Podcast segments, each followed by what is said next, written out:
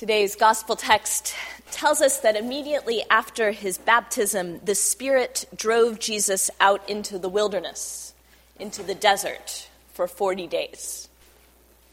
Even today, the deserts of Israel are beautiful but dangerous. You can't really trust your eyes. The sand dunes move in the wind, so it's hard to tell where you've been and where you're going. And the distances are deceiving. The towns that are on the high mesas are a lot farther away than they look. And what appear to be pools of water are only tricks of the light. The only sources of water are within highly contested Jewish settlements. And every once in a while, by the side of the highway, you'll see a Bedouin village, a collection of tents and antennas surrounded by, and I'm sure there's a reason for this, camels and foreign luxury cars. It's a strange place.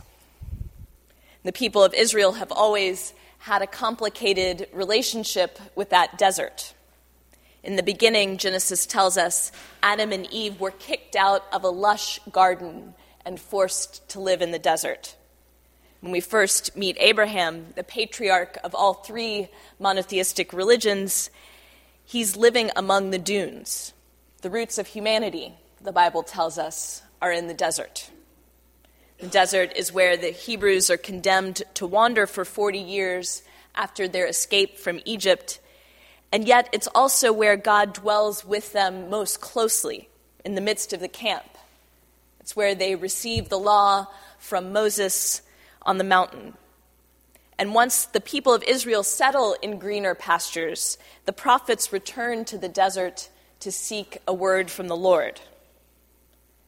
The desert is the place where the Israelites are forced to go to learn the spiritual lessons that they refuse to learn when they're at home. It's a place of exile, a necessary evil. But on the other hand, it's also the place where Israel experiences the most intimacy with God. In the desert, God fed Israel every day with manna from heaven. In the desert, God spoke directly to the prophets. Israel has this sort of closeness with God in the wilderness that they quickly lose as soon as they return to the comforts of home. The desert is ambiguous. It's a, a paradox, sort of, a place that Israel avoids and yearns for at the same time. So it's not a coincidence that the desert is where John the Baptist first appears, wild eyed and wearing camel's hair. He makes his home in the desert because the desert is a place that's away from day to day life. To live there, as one scholar puts it, is a vote of no confidence in the current arrangements of the world. John is telling people that the way they live isn't working out and that they need to leave home. He's calling people out into the desert, out into that place where you give up comfort, but you receive God's voice. And it's also not coincidence that after Jesus is commissioned for ministry, after he hears that voice from heaven saying, You are my son, the beloved, with you I am well pleased, and before he can begin his public ministry, he also has to go to the desert. Jesus' time in the desert echoes that first experience of the people of Israel. In 40 days, he experiences physical discomfort. They're wild beasts. The other gospel writers say that Jesus fasts.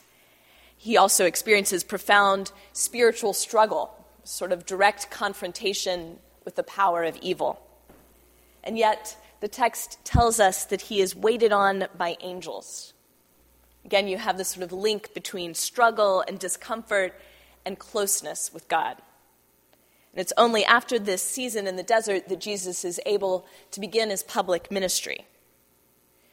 So, those 40 years that the Hebrews wandered in the desert and the 40 days that Jesus was tempted in the desert are our models for the season of Lent. The Ash Wednesday service describes Lent as 40 days of self examination and repentance, prayer, fasting, and self denial, and reading and meditating on God's holy word. Always reminds me of the journalist H.L. Mencken's definition of Puritanism the haunting fear that someone somewhere may be happy. But Puritanism is not what motivates the disciplines of Lent.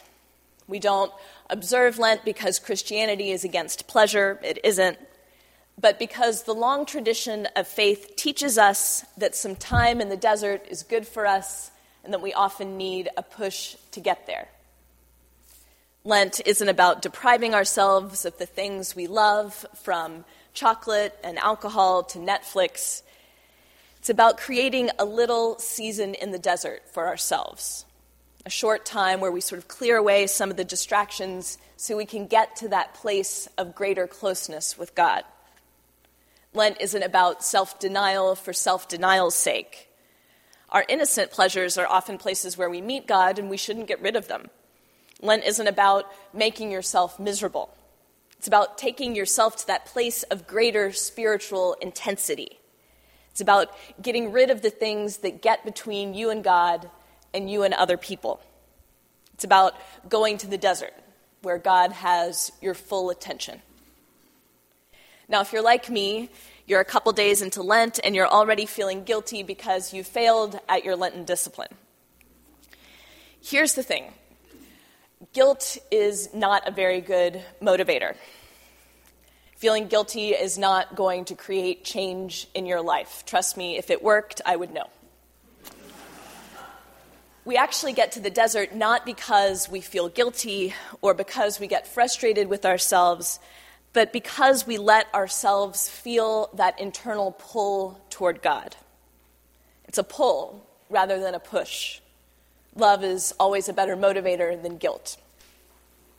God isn't standing above us with a clipboard, monitoring what vows we've made, waiting for us to mess up. God instead is waiting in the desert, delight us, delighted to see us whenever we manage to get there for however long we manage to stay. Of course, there are times when we don't choose to go to the desert. The desert comes to us, whether we like it or not. Sickness can do that, depression, grief, family problems, struggles at work. All of these bring their own deserts. And if that's where you are this Lent, I encourage you to free yourself from the burden of seeking out some Lenten discipline and focus on the fact that God always meets us in the desert that we never have to go through our difficulties alone. Going to the desert, whether we choose to go there or whether it's brought to us, can be scary. We are without our usual distractions, our usual coping mechanisms. We can feel very alone. But if we keep our eyes open in the desert, we may be able to experience some of the same intimacy with God that the Israelites found there that Jesus found there, we may learn something new that we can take into the rest of the year. Amen.